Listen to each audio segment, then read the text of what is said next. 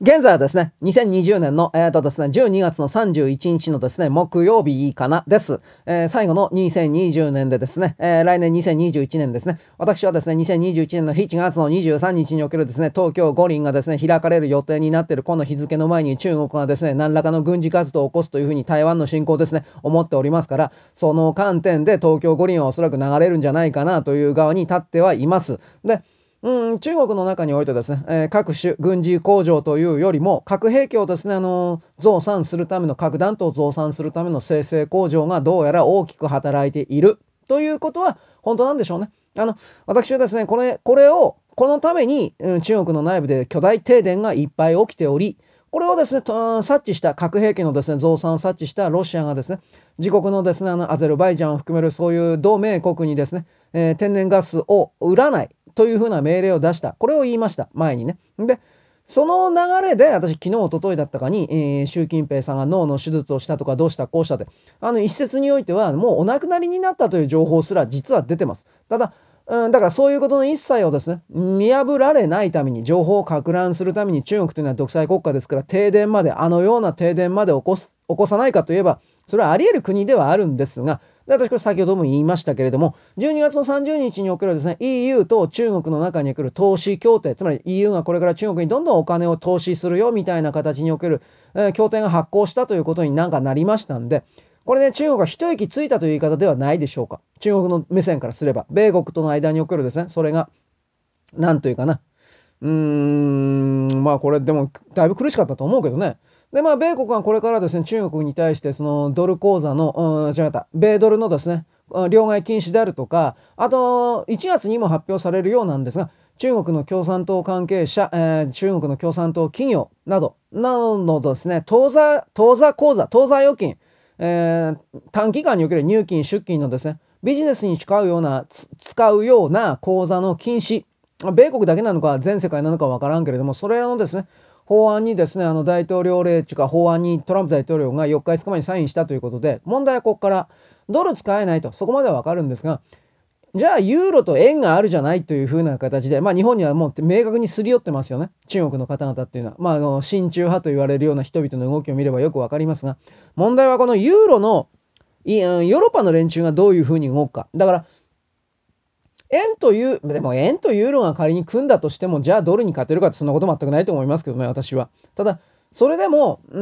ん、ユーロというものを融通できるのであれば、中国が相当生き延びることができますから、トランプ大統領が米国がこのユーロをどうするのかということを私実はじっと見てます。で、その流れの中で、本当かどうかわかんないんですけど、トランプ大統領が各国の中央銀行の最終決定権を持つような立場に今はいるのだ。で、結局その中の主要なキープレイヤーであったバチカンが追い落とされて、まあだから、あの、バチカンの今の教皇だったっけ？アルゼンチン出身のあの人がもうお辞めになるんだと、うん、クリスマス過ぎたら、えー、辞任のですね、表明をするんだという記事は一応リークで流れました、今んとこないですね。辞めますっていう表明はないですね。だから、ここなんですよ。ネットの中においてですね、一見、これもっともだ、全部真実だよ、みたいなことやってもですね、状況は常に変わっちゃうんで、ひっくり返るんで、まあ今のそのね、教皇が辞めないというふうなことを勝手にストーリーを貼り付けるんだったら、お前辞めたらどうなるか分かってんの？というふうに脅す勢力がいるんだと決めることは一応できます。欧州の中におけるですね、黒いつながりというか、まあその黒いつながりがあるからあれらの人々が、あの人々が、えー、教皇になれたという、こんな言い方、うん、当然あるわけで。どんな世界もヤクザのケツ持ちみたいな暴力装置のですね、支援が、支援を受けなければ、そうした偉い座には立てないものであり、それはローマ教皇であっても同じもんであるというふうな言い方をするわけです。でですね、その習近平さんはとりあえず12月30日のオンライン会議には出てきたのでは、あの画像はおそらく本当じゃないかなと思っております。ところが、新年のですね、いわゆる一般国民に向けてのなんでしょうけれども、新年の挨拶ですか？これなんか非公開らしいんですよ。今んとこの予定では。まあ、またひっくり返るかもしれませんけど、なんでだろううん、その12月31日に行われたそのサインっていうのも実はその録画だったんじゃないかとかいろんなことを思ってしまいます。もう、あの、この世界にライブなんてものはないですからね。あなん前にも言いましたが、地上波デジタルだとか衛星だっていうのは日本の場合は4秒遅れて、あの、表示されますし、米国は6秒だったかな。中国はもっと遅いそうですが、8秒だったか10秒だったか。で、その間に、例えばなんか放送にとって都合の悪いようなこと言ったらすぐ差し替えるような状態というか、できてるそうです。4秒。わからんけど。だから私あの、今でも NHK で7時の時報の画面って映してんの？知らないけど。あれでピッピッポンって言わなくなったっていう話をなんか昔ツイートで見たことあるんですけど、え、そうなの？と、うん。ただそれだけのことなんですが、4秒のディレイ、あの、遅れがあるからできないそうです。置いといて。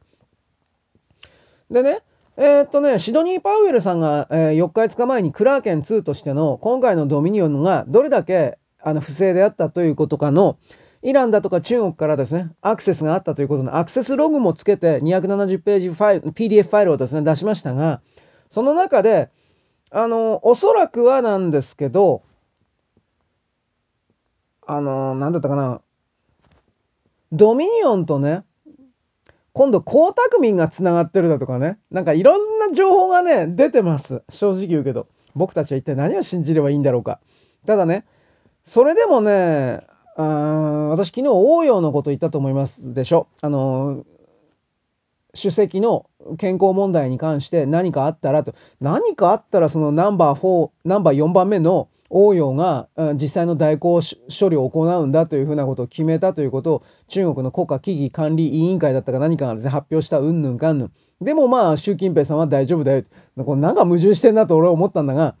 ね、あの、あんな独裁国で、独裁国家の首謀者というかリーダーが、ほんの少しでも健康に問題があるなんていうことは絶対にどんなことがあっても発表はしないもんです。にもかかわらず、なんかその代理代行みたいなものを作ったという発表、CCTV がね、なんかニュースで流していたそうなんですが、中国の NHK ですね。だか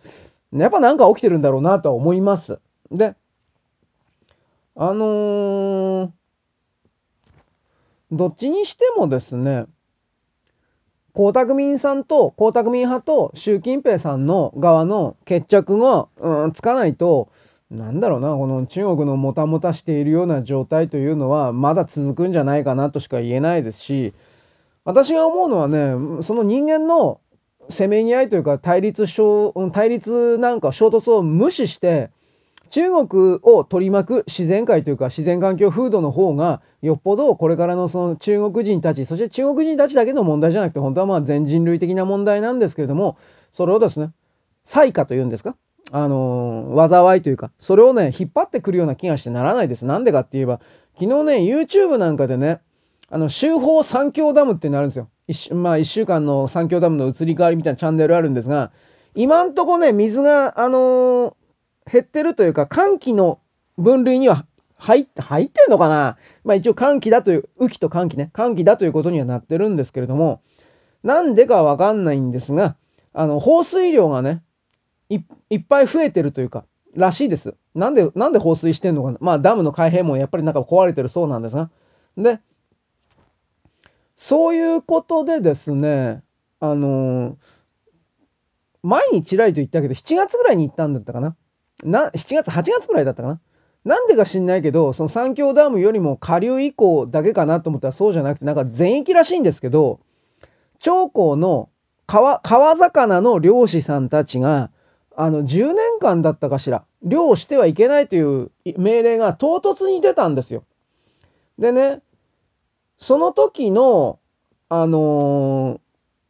大きな動きとして私あなたにこれを言ったと思います。なんか、長江のどこかの海底というか、こえー、まあ川底が大きな穴が開いていて、そこに巨大な空洞空間があるとしか思えないようなところに向かって、えー、渦の直径5メートルかな？もっと大きいのかな？まあ、ろなんか、なんだろ。風呂の線抜いたらほら、逆三角形になってこう、あとこう回るでしょ？あれが起きていて、で、いつまでもいつまでもその空洞と称されるところに水が落ちているという一報があった。その前後から、この量がね、禁止になってね、で、私その時に、あの、これ、やっぱり地下で核施設、地下に、あの人たちは地下に核、ん？核、核流発電所ですか？原子力発電所を作るの好きで、そういうものがある場合によっては大体は原子、原子炉っていうか、あの、軍事施設があるもんですから、なんか事故あったんじゃないかなっていうことを言ったと思います。で、あの地底の中にあるもんですから、いきなりね、福島の時みたいに空間に何かが出てくるということではなくて地下水と土壌に高濃度の放射線的なものが、まあ、拡散してですねそして環境にそのじわじわとという言い方でしょうか広がっていく流れの中で、えー、なんだろうな人々のどうなってんのかね。健康状態的には一切情報入らんからわからんでしょう。こんな時っていわゆる私のような何の力もない庶民の側からバタバタと死ぬんですよ。あの正確に言えば何の病気かすらわからないんだけど次の日昨日までの夜まではお休みと言って元気だったのに次の日目覚めないという形で死ぬようなパターンが多いんですよ。放射線とかそういう場合に。あともう一つ私非常に気になるのはこれ前にも言ったけどあそこ長江の上流だったか？あの三峡ダムよりも上流の地域だったと思うけどあそこは確かね日本重血宮中と言われるですねまああの寄生虫関係なんですけどこれの本拠地というか、まあ、生息地があってね、広範囲の。どっか湖があって、その湖にね、たくさん生息してるんですが、それらが今回のね、あの、長江の水害でバーッとこう広がることによって、全域に拡散したところまでは分かってるんですけど、その被害のこととか、全然出てないでしょう。あれはどうなったんかなと思って。あれもなんか死亡率が非常に高いんですよ。日本重血宮中とかってですね、あの、ぐあの検索すればね、だいぶ出てると思う。日本はこれを退治するのに相当時間かかったはずなんですよ。お金と時間と労労力が。だから、うーん、本当に中国はね、生き延びてんのか、生き延びてんのか、本当にダメになってんのかよく読めない。あの座標がね、大きいからだと思うけど、私1本目で、欧州の連中が中国に対して投資協定を結んで、これからどんどんとね、あの、お金を出していくから大丈夫なんだみたいなことを言ったと思います。まあ中国は強気で出てるんですけど、でもはっきり言うけれども、なんで欧州の連中があんなもうどうしようもないぐちゃぐちゃな状態になってる中国に対して投資をするのかっていうことが、未だにわからない。な、何の見込みがあるのかなと思って。なんか脅し、脅されてんのかなとすら思ったりする。まあだからね、我々の世界の知らないところで 勝手な決め事をして90何年だとか90何年契約だとかいうふうなことを勝手に着々となんだろうサインして進行させてるだけのようにも見える。そんなケースって割とあるんで。うん。まあどっちにしてもですね2021年においてあのー、大きな動きとして私が思ってんのは既存のキャラクターたちがだいぶ死んでいくんじゃないかなということです。それが病気なのか暗殺なのかまでは何とも言えないけれども、うーん、やっぱ非公開でしょう。私はね、さっきね、年頭の挨拶のその YouTube の子を見たんだけど非公開になってたんですよ。あれ、やっぱり、やっぱり習近平さん12月30日動画出てたけどこれ死んだんじゃねえかなと、まあ言ってる人います。普通に。だから、そこから考えてね、うん、やっぱトランプさんの側の押し、押し込みですか。これやっぱ強いのかなという気はします。でね、私先ほどマイク・ペンス副大統領のですね、1月6日にかけてうんぬんというふうにあったんですけど、裏切るかどうか。ところがですね、あの、この人が、もう今月ぐらいの時点からイスラエルにね、出張するというふうな、訪問するというふうな予定だったんですけど、これキャンセルになりました。キャンセルしました。これ結局1月の6日にかけて、十分ですね、調整をするためにと言われております。トランプさんの側と、まあ、お話し合いをしてどのような演説をするかということのすり合わせをするためにとも言われております。で、もし、ベンさんが裏切った場合において、まあ、裏切らなくてもなのかもしれませんけれども、戒厳令か反乱法をやる予定だと言われてます。なんか昨日はね、私、旧情報で、旧アノン情報で、1月6日の午前、あ午後3時15分に重大発表あるというふうなことを彼らは言ったというふうな、これを言ったと思いますが、私それでもやるかなと思っていました。しかし、ワシントンの政治家、ジャーナリスト旗のオフオフブックって、オフブックじゃなかった、オフレコードの情報としてなんですけど、戒厳令か反乱法をとりあえずやる。それは、あの、アンティファとか BLM と称しているような連中と、軍の中の裏切り者、あの FBI とか CIA の裏切り者だいぶ逮捕されてるそうです。軍も逮捕されてるんだけど、まだ完全なる炙り出しが終わってないということで、これをね、始末する。軍の上層部にとりあえず地底政府というか、まあ、ソロスたちの側のスパイというか、それがいて、これをね、解任するという動きを同時にやるのかど、意味はそうらしいんですけど、解任して一気に逮捕から、まあ、FISA 裁判とかそういうことだとは思うんですけど、うーん、まあ、このイスラエルの送別訪問がないっていうのがね、多分だいぶ決め手ではないかなと実は思っております。うん。まあどっちにしてもですね、今の段階でいっぱい出てますよ。ビル・クリントンがですね、あのエプスタインアイランドでエロいことをいっぱいしていたとか、それらの関連のです。まあなんか15歳ぐらいのね、女の子にマッサージしてもらったとか、そういうことの画像とかも昔はすぐ消えたんですが、今これだいぶ出てますし、まあそれでも私が見たことあるのは、まあ、まあ、15ではなかったね。10、20歳近いぐらいようなお姉ちゃんという言い方だったんですけれども、そういう画像ではなく本当に少女のね、あの、性的接待を受けてるだとか、そういうのもあります。だから、どっちにしてもですね、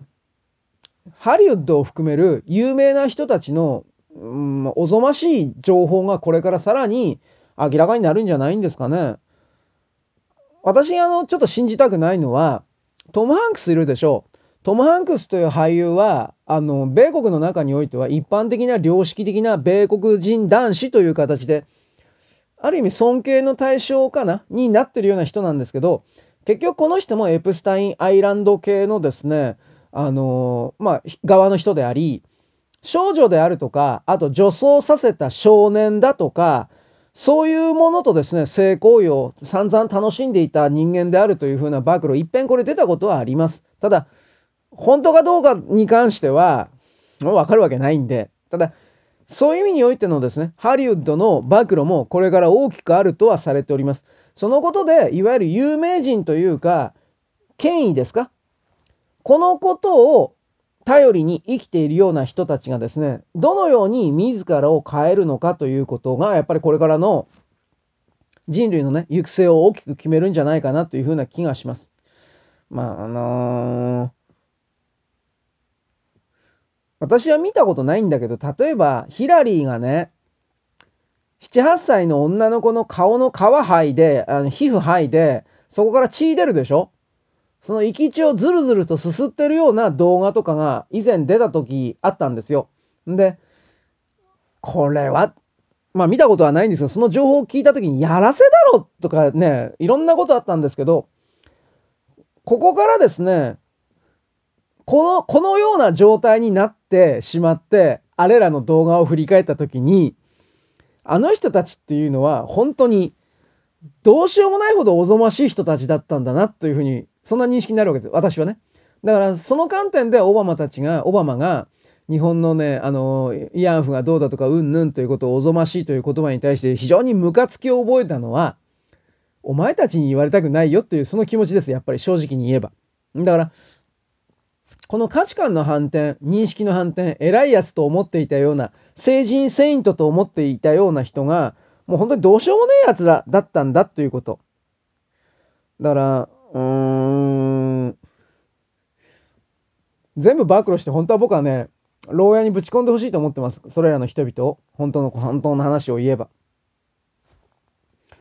いずれにしてもですね、これらの人間を支配する側、その場にいるのが当然だと思ってる人たちの資金力と、あと動かせる軍事力を切断しないことには、うんやっぱり彼らの抵抗というものはまだもうちょっと続くので、この部分だと思います。だから、彼らが持っているとされるいろんな兵器の関連の情報とかをですね、今この段階で、ツイッターであるとかそういうところで出てるんでのはなぜかということを昨日考えたんですが、そういうものを、うん、地底政府というか、ああいう方々が持っているということを明らかにすることにより、彼らがそれを使いにくくするような世論形成をもう開始してるんだなと思います。私は昨日、ナッシュビルのことを言ったと思います。あの、戦闘機というよりも、まあ、若干大きな、うん、輸送機のような形の上空から地上に向けて発射されたレーザー兵器のことを言ったと思います。そういうことを彼らが持っていて、何かあったらそいつら、そういうものを使ったんだということの印象、認識の発生があると、彼らはもうそうした破壊工作を非常にやりにくくなるわけです。そして、我々が、あなたが私がそういうことにこれから気づいていかなくちゃいけないということです。で、気づいたことで、あの、例えば SNS でもいいですが、声を上げてあ、これはあいつらの仕事だということにおけるですね、認識の発生の共有伝達を行えば、彼らっていうのは、次がやれないんですよ。だから、私だからこのタイミングでやっぱりカリフォルニアにおける山火事があいつらのレーザー光線の発射実験か何かにおけるですね、大きな火事であり、本当の目的は、あの、ハッピー軍だったかどっかにあるですね、あの、特定の政治家の住宅の別荘を燃やして、その中の人々、人、特定の人物だったそうなんですが、これを暗殺するために、そしてその暗殺だと、あの、なんていうかな、バレないために山火事を広範囲に起こして山火事で死んだんだというふうな偽装工作をしたという一連の説というのは、おそらく本当なんだろうなと思ってます。たった一人か二人を殺すために、あの、2万6千人の町だったと思うけど、ハッピー軍だったか。うん、もうとんでもない人生も全部何もか財産も何もかも失ってるわけです。そういうことをしても心の痛みがない人たちを我々はですね目の前に相手にしているということでありそういうことをですね気づかなければ彼らはこれからもずっと同じことをするわけです。だからやっぱり気づいてほしいかなというのが今日の勝手なまあオチでございます。そんなわけです。よろしく。ごきげんよう。